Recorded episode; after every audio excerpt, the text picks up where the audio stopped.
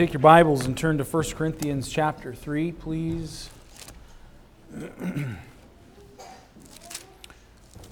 1 Corinthians chapter 3.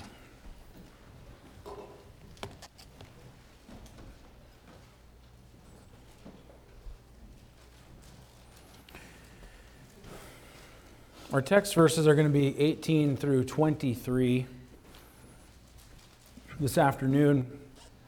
Before I get to these, I just want to say a word or two and make a couple of comments and just kind of preface things. Uh, somebody said to me earlier this week, or last week rather, it's a new week now. Um, said, Pastor, you, you've talked a lot about unity lately in the church or from the pulpit.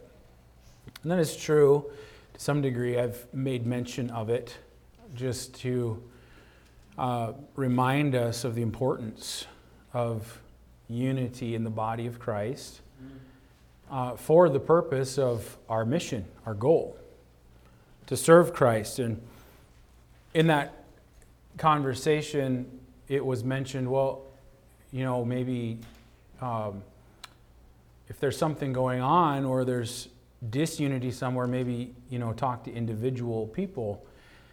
And I understand that, and I do when it's necessary. But at the same time, whenever there's something that, that I'm talking about or that I'm getting a sense of or that I mention, to you, like in, in context of this, uh, is there some disunity in the church somehow, somewhere? As the same time as I'm mentioning that, there ought to be a heart uh, that, that says, Is it I? And what I mean by that is, you remember when Jesus, when Jesus told his disciples that tonight someone's going to, one of you is going to betray me. And their response was, Is it I? Is it I? Is there something, am I going to do that? And, and what I'm saying is there ought to be that kind of a heart that is looking inward, not, you know, pitchforking to, to someone else, but, but that says, is there something in my life that's a problem? Is there something in my life that would cause there to be uh, some or be room for, or be the catalyst for, or be a, a help to causing disunity in the church. And the attitude would be I, I don't want something in me to be a cause for disunity in the body of Christ. And so, if I've mentioned that, it's not to lecture, it's not to berate, certainly. It's to give warning. And that's part of ministry, part of pastoring is giving warning. And also to encourage, to encourage us in what our purpose and our mission is, where our focus ought to be. It ought to be on Christ. It ought to be upward. It ought to be looking inward in my own relationship to the Lord and not horizontally on a horizontal plane. And if there's one thing that the devil wants to do, it's to disrupt and destroy unity in the body of Christ. Because it keeps us from being able to serve and glorify Christ. And maybe that's not something that we're going to have to keep on talking about. I don't, I don't want to need to have to do that. Amen? Um, but if we have the right heart and the right attitude and the right outlook, that's not going to be a thing or an issue. And, and don't get me wrong, um, I don't really believe that our church is just divided, say, like the church in Corinth was. And we're going to talk about them in just a minute. Um, but there, there is something that we always ought to be on guard for, and that is to, to the protection of the unity of the body of Christ. That you're my brother, you're my sister. God placed us in this body as it hath pleased Him for a particular reason. And the Lord wants us to serve Him through this place. We are brothers and sisters in Christ. He's our Lord, He's our Savior. Our focus is on Him. We are unified in that one thing that Christ is my Savior. We have a bond in Him, amen. and He wants us to glorify Him and serve Him through this church. So, if there is one thing we really ought to be watching for and protective of, it's that. Because the devil wants nothing more than to disrupt the unity of this church, to keep us from serving Christ. So, they're not lectures, they're not, they're not anything but warnings and admonitions and encouragements. Let's stay on top of it. Let's be on, on guard. Amen? For the sake of Christ. And we ought to have the attitude in the heart is it I? Is there something in me, in my life? I don't want that. Let's, let's examine it. Amen? And so, that being said, let's turn our attention to our passage, 1 Corinthians chapter 3 and verse 18. Of course, Paul dealing with the church in Corinth and, and really addressing how to eliminate divisions within the body. Because this is one thing that this church really had a problem with and struggled with was divisions in the church. And, and it's toward the end of it, Paul has already laid out for them what the cause of their divisions were.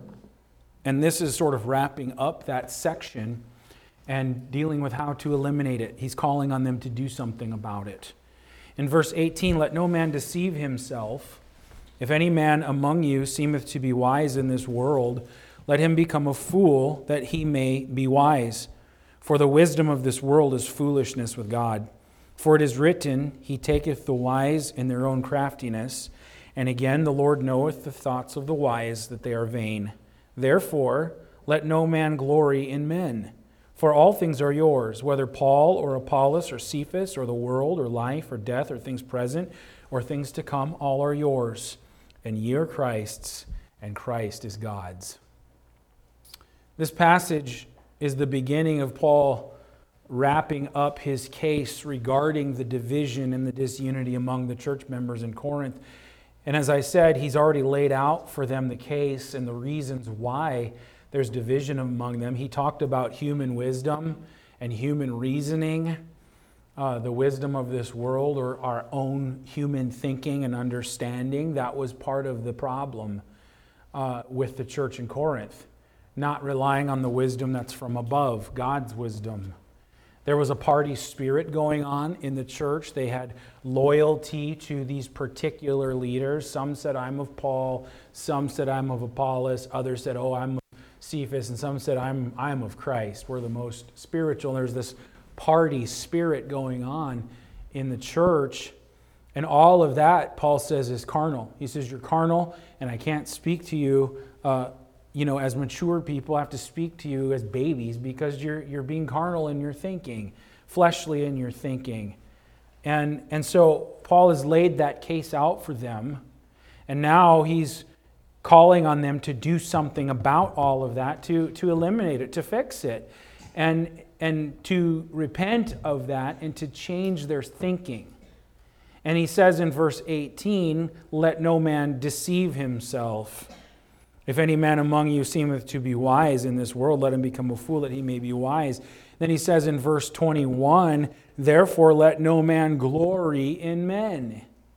And so he's, he's, he's calling on them now to, to address this, to repent and to change their thinking. And this passage shows us the solution to the problem that they were having uh, in their church and the solution to the problem was to correct their thinking, to change their thinking. And to fix that issue and to have unity in the church, they needed to address some things. And they needed the right thinking concerning four particular things. They needed to have a proper view of themselves, they needed to have a proper view of others, they needed to have a proper view of this world, and then they needed to have a proper view of the Savior. And those are the four things found in this text that I'm going to draw out this afternoon and make applications for us as well. All right? And, and pay attention to the Word of God. Again, they're not lectures at all, they're admonitions and warnings to encourage God's people. This is what we want, this is what we need in our church. We want to be unified so that we can serve Christ. Amen? Let's pray. Heavenly Father, I pray that you'd help us here, and we ask for your grace and, Lord, for the right spirit and the right heart attitude towards the truth and towards the Word of God, towards ourselves. And Lord, would you help us, I pray, in Jesus' name. Amen.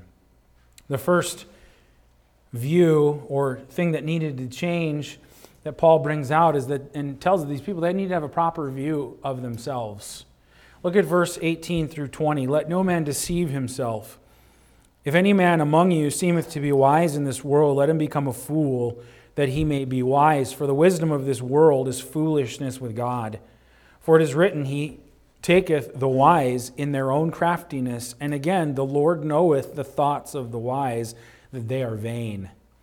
Here, Paul says we need have, you need to have a proper view of yourself. And I imagine as Paul was had written this to the church dealing with their particular issues, when they read this, this probably stung a little bit. Because basically, he's saying is those of you who have this way of thinking, you're deceiving yourself. Um, it probably stung a little bit when he said, Let no man deceive himself. And the idea is that our own thinking, the way that I think, you know, if, if it becomes like basically gospel because this is how I think and this is the way it should be. And and this is the, you know my opinion on something. Our own thinking is is foolishness when it comes to actual spiritual truth and spiritual things. And we we need to have our own thoughts instructed from God's wisdom. We need our own thoughts instructed from his word rather than applying our own slant to things, we need to let God's word inform and instruct us. And oftentimes that means being willing to understand, like, you know, I may have a thought or an opinion about something, but that, what does that even mean if we're talking about opinions? Opinions are nothing. And what I need is God's word to instruct me in the way that I think, and sometimes even to just set aside my way of thinking and just ask the Lord to instruct me from His Word. Our own slant is often the product of intellectual pride, meaning I think that I am in the right in, in this thing, and, it, and that becomes a, uh, that, a, a source uh, of pride, and intellectual pride is the enemy of God's truth being able to influence my life. It's the thing that stands in the way of God's truth influencing me. And we need to cultivate in our life the attitude and the mindset that my own thinking is foolishness compared to spiritual truth, and I need God's word as the supreme authority in my life, where God's word is what is honored God's word is what is revered, not my own understanding. And I need to submit to that. I want it to inform my thinking. I want it to change the way that I view things rather than applying my own thinking or reasoning to God's wisdom. And the proper view of self is, is pretty simple. It's a, hum, it's a humble view, number one, but it's a humble view uh, that, that reminds me and reminds uh, us that apart from divine truth, I'm nothing but a fool with empty thoughts. You understand that? You understand what I'm saying? Apart from divine truth and what God and His wisdom can give and impart into me, I'm nothing but a fool with empty thoughts. And recognizing that truth is actually what opens the door to true wisdom and closes the door to divisions. Because where do divisions often start? You think differently than I think. That's often where divisions start. And what does that even matter if we're talking about divine truth here? And so Paul says, don't let no man deceive himself. You're deceiving yourself if you seem to be wise in this world, in human wisdom and in human thinking. He says, let him become a fool. Like, set that aside so that you can actually be really wise. He says, For the wisdom of this world, that's foolishness with God. Our own human thinking is foolishness with God. For it is written, He taketh the wise in their own craftiness. Aren't you glad that the Lord is going to do that someday with those who think they're wise in this world? There's an agenda going on out there, right? But in the end, God's going to take them in their own craftiness. And again, the Lord knoweth the thoughts of the wise that they are vain. That's a pretty powerful statement right there concerning our own thinking. The Lord knows our thoughts, they're vanity. And so, without Him, apart from divine truth, we're fools with empty thoughts. And that's, that's how we ought to view ourselves. I'm not special. The way that I think is not special. And what I really need is God's word to be informing me. And then look at, secondly, the proper view of others. In, in verse 21, in the first part of verse 22, he says, Therefore let no man glory in men, for all things are yours, whether Paul or Apollos or Cephas. Here, Paul talks about the proper view of others, and this was a second necessity for them in eliminating division, and that was having the right view of other people. Now, Paul had spoken strongly against these, this party spirit and these special loyalties to these various church leaders. Go back to chapter 1 in verse 12. Chapter 1 and verse 12. Now, this I say that every one of you saith, I am of Paul and I am of Apollos, and I of Cephas, and I of Christ. Is Christ divided? Was Paul crucified for you? Or were you baptized in the name of Paul? I thank God that I baptized none of you, but Crispus and Gaius, lest any should say that I had baptized in mine own name. And I baptized also the household of Stephanas. Besides, I know not whether I baptized any other, for Christ sent me not to baptize, but to preach the gospel, not with wisdom of words, lest the cross of Christ should be made of none effect. Uh, and, and, and Paul states here that all of you have this attitude and this party spirit about you where some of you are saying this I'm, I'm a follower of Paul and I'm a follower of Apollos. And, and it created this divisive spirit inside of the church. And, and so Paul speaks strongly against that. And then in chapter 3, in verse 4, he says, For while one saith, I am of Paul, and another, I am of Apollos, are ye not carnal? Who then is Paul, or who is Apollos, but ministers by whom ye believed, even as the Lord gave to every man? I have planted, Apollos watered, but God gave the increase. So then neither is he that planteth anything, neither he that watereth, but God that giveth the increase. Now he that planteth and he that watereth are one, and every man shall receive his own reward according to his own labor. For we are laborers together with God. Ye are God's husbandry, ye are God's building. And so Paul mentions it again here. That some of you say these things, but who are they but servants of the Lord, just like you? The same three that Paul mentions back here Paul, Apollos, Cephas he mentions again in our text. And he says there in verse 21 Therefore, let no man glory in men, for all things are yours, whether Paul or Apollos or Cephas. He mentions those same three here. But now the emphasis is a little bit different. And even although those men should not have had some special elevation or be specially revered in some way, Paul states here that nonetheless, those men were actually sources of great help and great blessing to the church. Notice how he says in verse 21 For all things are yours, whether Paul or Apollos or Cephas. That phrase, all things are yours, it means concerning you, and it carries the meaning of for your benefit.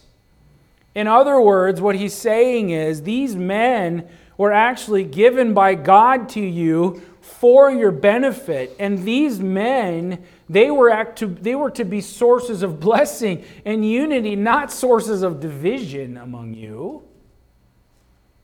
They're for your benefit. They were sent to the Corinthian church by the Lord and should have been listened to and should have been respected. They were teachers of God. They were God's teachers sent to the church. They even taught the same truth from God. They weren't teaching something different from one another. They were meant to be sources of, of blessing and unity. The division that developed wasn't over what was being taught. The division that developed was over attraction to individual styles or personality types and so on. And these members began to glory in Paul or glory in Peter or Apollos, giving honor to one more than another.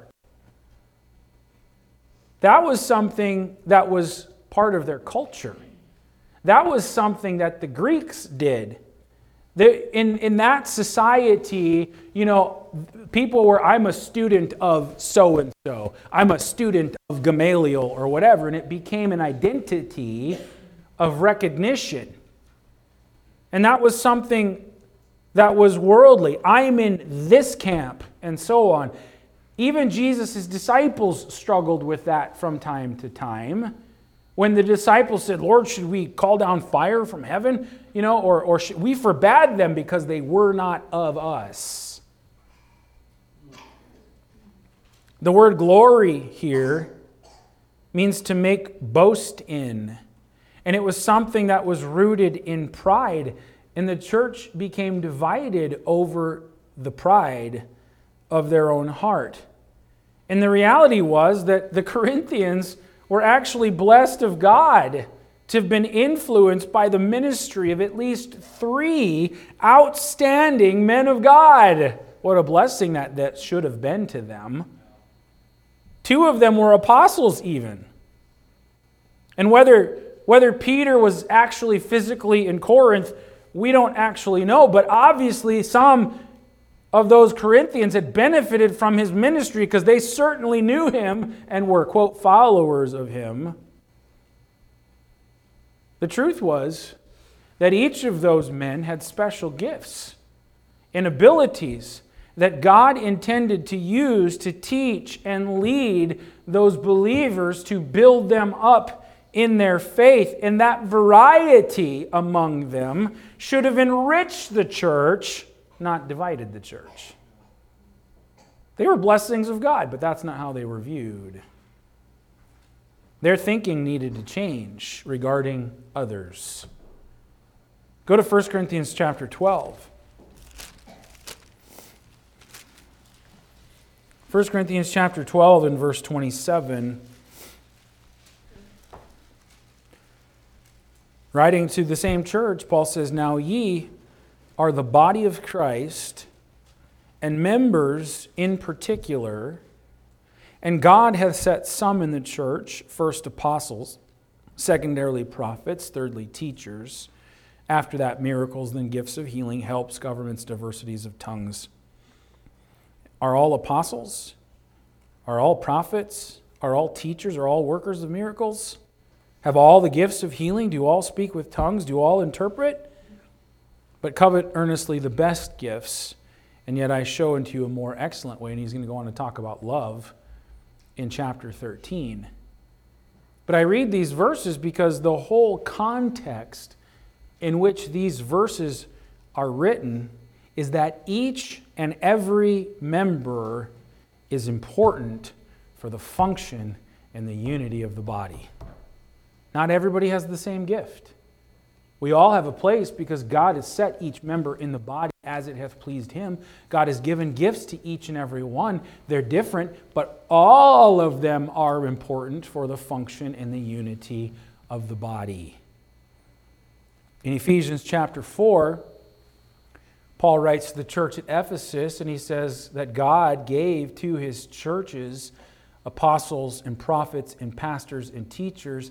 And the reason is for the perfecting of the saints, for the work of the ministry, for the edifying of the body of Christ, and also so that we all grow up into the Lord Jesus Christ, unto the measure of the stature of the fullness of Christ, for Christian maturity, so we can all grow in the Lord and be more like Jesus, not more like the leader or the pastor or whatever. Amen? Paul's point is that we should rejoice in and profit from all the faithful leaders that God sends to them, whether it's Paul, whether it's Apollos, whether it's Cephas. And if they had been careful to understand and follow what was being taught rather than looking at the externals, rather than focusing on personality or style, they would have been united in a truth. They would have been united in a purpose. And their thinking needed to be corrected concerning that. And so often that is the case. Our thinking needs to be changed regarding others because every single one is important in the body. Every single one is for, uh, uh, is for a purpose and for the function of the unity of the whole. But when we start getting our eyes off of Christ and off of the, you know, the, the, the main thing being the main thing, and we start getting our eyes down here on this uh, horizontal level rather than the vertical level, we start looking around, and, and then that's mixed with the pride of my own thinking and how it's different and better than someone else's thinking. And it's not the same as me. You understand what I'm saying here? All of a sudden, there's room and the door is open to cause division and disunity in the church. That should not be the case in the Lord's churches. Thirdly, Paul says not only do we need a proper view of ourselves, not only need a proper view of others, but we need a proper view of the world. Notice here again in verse 22 of chapter 3. whether Paul or Apollos or Cephas or the world or life or death or things present or things to come, all are yours. And there's that phrase, all are yours again. And again, it means for your benefit. And a third necessity for overcoming division in that church was having a proper view of the world. That phrase, all are yours, continues on in this list. It means concerning you, it means for your benefit. So not only are godly leaders for your benefit, but also everything else from God is for your benefit as well. As believers, we are heirs with God, we are joint heirs with Jesus Christ. Nothing can separate us from the love of Christ. And Romans 8:28 says that all things work together for good to them that love God, to them who are called according to his purpose. Meaning trials of life and other things, they're used of God for your benefit to grow you up in him for his purposes the world or life or death or things present or things to come. It's basically an all inclusive statement that if you are in Christ, the things that happen to you in this world, in this life, actually can be used for your benefit if your focus is on Christ. In Christ, all things are for our good and for God's glory. He, he mentions the world, it's the word cosmos. It means the physical creation. It's not talking about the philosophy of the world. And the point is, Paul, like Paul is saying, the believer can appreciate the world as no unbeliever ever could, the creation of God. Why? Because we know where it came from. We know why it was made. We know why we are in it, and we know what its final destiny is going to be we ought to be able to sing with certainty and joy that this is my Father's world and He's placed me in it for a reason. Listen, I'm here because it's part of God's purpose. A believer should be able to understand that and rejoice in that more than any unbeliever ever could. He talks about life. He says, This world or life, it's for your benefit, it's concerning you. It's for your benefit. And you can talk about physical life or you can talk about spiritual life. When it comes to physical life, we ought to be able to say, man, what a gift. I breathe God's air. He's given me life, physical life. What a blessing, what a gift. I don't, didn't deserve it, I had nothing to do with it. What possibility it has for us. How vast our opportunities in this world with this life that God has given. The gift of life is, a, is an opportunity to sow eternal seeds in a field that's going to bring about eternal results.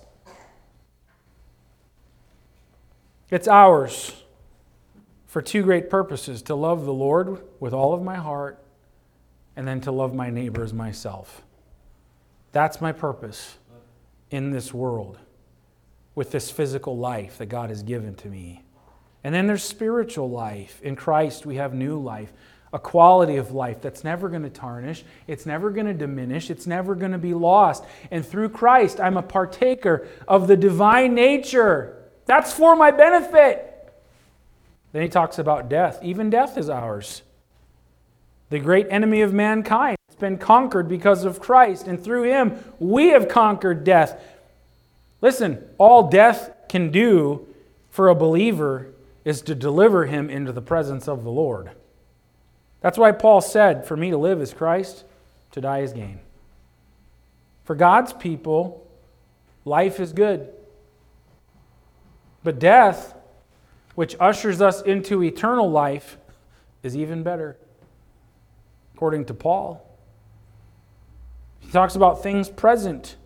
That encompasses everything we have and experience in this life. It includes the good, the bad, the pleasant, the painful, the joyful, the disappointment, the health, the sickness, the contentment, the grief. It includes all of that. And in God's hands, it serves to make us spiritually richer. It's for our benefit and His glory. He talks about things to come. Those are heavenly blessings. Now, we don't understand all of those. We get a small glimpse of them now. But we can, be rest, we can rest assured that they're going to be greater blessings than we could ever, ever possibly imagine in heavenly places. The application is this the perspective that Paul is trying to lay down for these people is that each of the various spiritual leaders they were claiming were actually for all of their benefit. It wasn't something special about you, it wasn't something special about you in your group and in your group. No, they were for all of your benefit. They were all for their, their edification, whether it was Paul, whether it was Paul, whether it was or Apollos, whether it was Cephas. Beyond that, God had given to them all things around them, including life and death and things present and things to come. All are yours. God has given all of that for your benefit. And the idea is that no man is the source of any one of his blessings. No man is the source of any one of his inheritance. And so there was no reason to boast in men. If there was no reason to boast in men, then there's no reason to be divided. You follow that? Does make sense? The capstone of all of that is verse 23. And here's really where the focus needs to be. He says, And ye are Christ's, and Christ is God's. We need a proper view of the Savior. Paul says, You belong to Christ, Christ belongs to God. This is by far the greatest necessity in the life of a church having the right view of Christ. Amen? He is himself the source of spiritual unity and the source of any kind of healing, the source of, of everything in the life of a church. It's got to be Jesus Christ. It's when we take our eyes off of that central figure that division begins in a church. But the fix for it is getting our eyes back on that central figure. And guess what? All division ends. He's the main focus. He is where we are united in Him. And Paul's point is this Saints of God, brethren, we belong to the same Lord. We all belong to the same Lord. We're to be one in Christ. And if that's true, then we are also to be one with each other. Therefore, anything that denies our oneness with each other also denies our oneness with Him. How could the church be so divided? They had a lot of good things about them. Paul said, You don't come behind in anything as far as the graces go. And I don't want you to come behind in the grace of giving. He says, You've got all kinds of talent, you've got all kinds of gifts, you've got all kinds of abilities, and yet they were still divided. How could they be? Well, it begins with forgetting or not understanding the reality of our spiritual unity, which should be in Jesus Christ. That's why any of us are here. So, with the proper view of self, I need God's wisdom, not my own. I need God's word to inform me and instruct me. Proper view of others, that everyone is necessary, everyone is needed. We're all here only because of Christ. Proper view of this world, and a proper view of the Savior. And when everybody has that same heart and mind, there's no room for division at all. And we have a common dependence on the Scriptures. And so there's no room for faction or disunity. And that's what the Lord wants. Paul talks about it in Romans, he talks about it in 1 Corinthians how important the unity of the body is. And that is something we should guard and protect. And we do that by first looking inward Lord, is it I? Is there something in me? Having a right view of self, a right view of others, a right view of this world and why I'm here, and then a right view of Christ, my Savior.